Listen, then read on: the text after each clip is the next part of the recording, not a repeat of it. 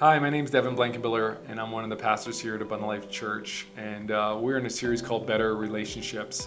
And you know, I think most of us desire better relationships in our lives. I think most of us wake up in the morning hoping that things will be good with our spouses and our children. Most people don't wake up in the morning and say, Man, I hope my coworker is really annoyed with me, or I hope I get in a fight with my neighbor. Most of us don't do that. Most of us believe that when our relationships are better, that we're gonna have better joy better peace in our lives. I believe from a kingdom standpoint that as I have better relationships with people around me, I'm going to reflect the good news of Jesus better to people around me. I think this is why Jesus said, People will know us that we are followers of Jesus by the way that we love others. That's John 13, 35, right? And so we desire to have good relationships. We desire to follow Jesus but it's hard to do. And I'm here to tell you today that's very expensive, right? To truly have good relationships, it's costly, it's expensive. Not with monopoly money, right? Not even with real money.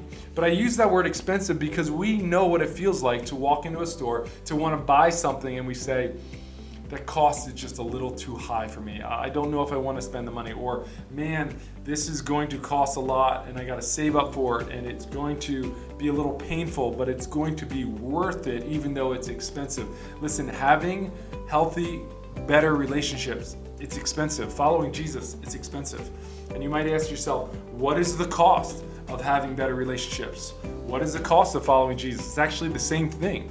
The cost is giving up of yourself, right? That's right. Following Jesus and loving other people, pouring into other people's lives, right? Doing everything you can to have healthy relationships, that costs giving up yourself, laying down your life for other people. And that's very expensive, right? Why is that expensive? Because we're selfish people by nature right? Like, we don't mind going to the restaurant and saying, I think I'll get the steak over the chicken because we know we're gonna eat it. We don't mind going to the hardware store and getting the tool we want or going shopping for clothes or getting that the latest phone and splurging for ourselves. But when it comes to giving to others, being generous towards other people, sometimes we skimp, right? Because it's hard to be selfless. It, it costs us something. And I'm here to tell you what Jesus said one simple rule that will help us with our relationships. And this rule that he gives us, this, this command that he gives us, this, this advice that he gives us, even if you want to call it that, this is a golden ticket for us, right? This golden ticket, right? Why is it a golden ticket? Because it's universal. This truth works whether you're dealing with your spouse, whether you're dealing with your children, whether you're dealing in your job with people in your job place, whether you're in the grocery store, right? It works. Whether you know you have a person who hates you and you're trying to decide how do I handle the person who hates me. It works in the boardroom when you're you're dealing business decisions, right? It even works, yes, with your in-laws, right? I mean, this is a golden ticket, this truth that Jesus speaks to us, and I want to share with you today. What is that truth? It's Matthew chapter 7, verse 12 in the Sermon on the Mount, Jesus' most famous sermon, Jesus says, So whatever you wish that others would do to you, do also to them, for this is the law of the prophets. Easier version, right? Easier, more modern English version says, Do to others whatever you would like them to do to you. In essence, all that is taught in the law and the prophets is summed up here, right? So no matter what they do to you, right? No matter what you want, right? No matter what the situation is, right? Jesus' golden ticket to us, right? His rule to us is treat them like you would want to be treated. Don't expect anything in return, right? Don't worry about how they respond. Don't try to manipulate the situ- situation. Don't try to make the person feel guilty or make them feel like you're more righteous. Just treat them like you want to be treated. And Jesus says this will help us to have better relationships. Now, some of you are about ready to click off of this because you were hoping that I was going to give you some deeper wisdom or some deeper insight. But the truth is, even though most of us know this verse by heart, even non believers know the golden rule do to others as you would have them do to you, most of us can't do it.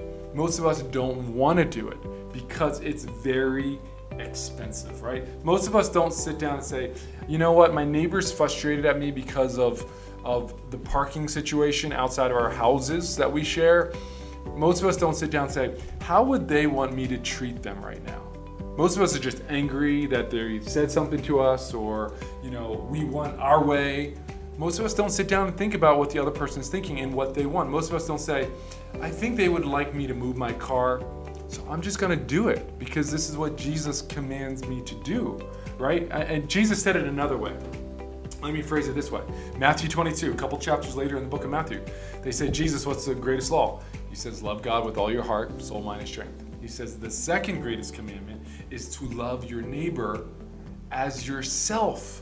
You know, and then again, again goes on to say the entire law and all the demands of the prophets are based on these two commands, right? Love God, love people. Now we hear that, we say it in our church all the time, but it's not just love people, it's love people like you would love yourself, right? Love your neighbor as yourself because that is the way you want to be treated. This goes on in the Word of God, very similar in some different areas. Paul, writing to the church and the people in Ephesus, writes in Ephesians chapter 5, he's encouraging marriages. He's encouraging wives, trust your husbands, submit to your husbands. But then he goes and he tells husbands and men who are listening, please listen up. He says, Husbands, this means that you are to love your wives just as Christ loved the church. He gave his life up for the church, right? To make her holy and clean, talking about on the cross, right? In the same way, husbands ought to love their wives as they love themselves. The same exact theme over and over and over again in Scripture. And guys, can I just encourage you right now, right? This is how we are called to love our wives. What did Jesus do? He came and he gave of himself and he served and he ultimately stretched out his arms and he died on the cross for the sake of people who needed forgiveness. And in the same way, husbands, we are called to lead in that and model that by laying our arms, not literally, but in the way that we serve, the way that we give of ourselves, right? The way that we say, you know what, I'm gonna lay down my desires, my dreams, my plans, right? Even sometimes I wanna spend my money this way, but you know what, I'm gonna follow Jesus and I'm gonna lay down my life. You know, I wanted to work late tonight to get something accomplished. I'm stressed out, but no, I'm gonna go home early maybe so that I can be with my family, or I'm gonna go take my child out and spend time with them. It's laying down of our lives, and God calls us to do that. And I believe that as we do that, we will have better relationships in the long run. Why? Because this truly is love. The question is, is it too expensive? Can we handle that? Will we do that? Jesus calls us not just as people who want better relationships, but people who believe and trust that Jesus died for our sins as followers of Him. He says, You are called to take up your cross follow me. Deny yourself, right? That is the expensive call of a follower of Jesus Christ. Paul understood this. He said this to the Galatians. He said, I've been crucified with Christ, it is no longer I that live, but it is Christ who lives in me. He didn't say literally that he's crucifying himself, no, but as he gave up his own dreams, his own demands, his own religious practices, he said, I am willing to sacrifice all that for the sake of following Jesus. But as I do that, here's the truth Jesus lives in me, right? I access that resurrection power in my life right? We won't have resurrection power if we're not willing to die to ourselves. Back in May, just a month ago, uh, I was at the local Pennsylvania Assemblies of God conference that they had, and uh, I was so honored to be able to listen to Dick Brogden, who's one of the overseers or the main overseer of a missions organization called Live Dead.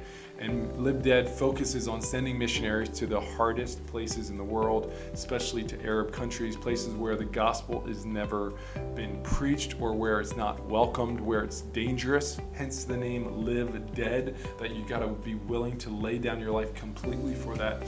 And, uh, you know, Dick was encouraging all the pastors there to love Jesus, of course, and to share the gospel, but he also encouraged us to lay down our lives for Jesus every single day. And that's a high calling, right? We don't like to do that. And he shared again, we access resurrection power through dying to ourselves, right? And Dick Brogden said something I will never forget. He says, We need other people to help us to take up our cross and to crucify ourselves. He said, if you think of it literally, right? Right? Literally, we could we could take a hammer and we could maybe put ourselves on a literal cross and we can bend over and we can nail the nails into our feet if we had that sort of strength, right? And maybe, just maybe, we could hold a nail into our hands somehow and hold it in a way and nail the one hand to the cross. But then he says it is impossible, no matter what superhuman strength and what grit you have, it is physically impossible to nail that other hand to the cross. He said, How can we crucify ourselves? How can we lay our life down? He says, We need other people to accomplish this, right? We basically put a hammer in other people's hands and we say to our wives, Help me to crucify myself. We say to our children, Help me to crucify myself, or to coworkers or people who annoying to us. Figuratively, they help us to crucify our selfish desires and our selfish tendencies and our desires to just live for ourselves. And sometimes it is painful. Sometimes we hate the process but we will never experience resurrection power until we die to ourselves. I don't believe we'll fully follow Jesus Christ until we're willing to die to ourselves. And I don't believe we'll experience life change in our relationships until we're willing to be selfless and die to ourselves. And that is very costly. But I'm telling you, it's a cost that not only is worth it, but it's the cost that Jesus calls his followers as he says, Come and follow me. And sometimes for me, it's in my most selfish moments, right? That I want to do my own thing, that this is the most painful.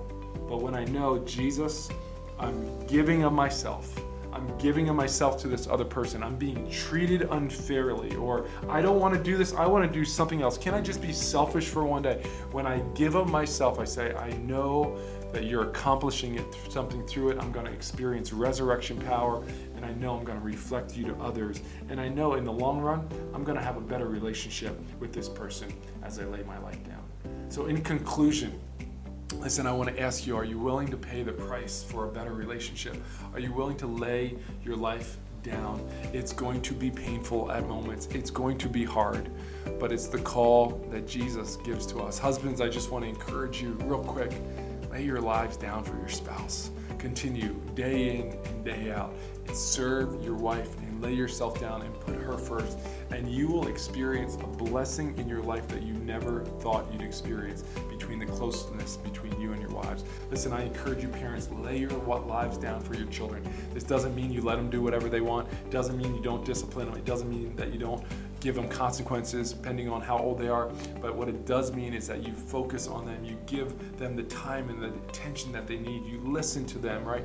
You care for their needs above your own needs. And I'm telling you, it's going to come back and lifelong blessing. Let me take a moment to pray for you. I know this is a difficult word. We need Jesus' strength through the Holy Spirit to allow this to be accomplished in our lives. Let's pray together. Jesus, I thank you for just the golden truth that you told us. Hey, live, live and treat others how you want to be treated. Love your neighbor as yourself. Love your love your wives as you love yourself, Lord. I thank you for these truths, Lord, but they're hard to live out. And when we get to the end of ourselves, we, we come and we say, We need your resurrection power to do it. We need you to strengthen us. So, would you help us to truly lay down our lives for the people that are most important in our lives and help us to lay down our lives even for other people, Lord, that you send our ways, that we can be an example of Jesus Christ and we can have the better relationships that you intend us to have. We love you and we thank you. In Jesus' name. Amen. Thanks so much for joining us today.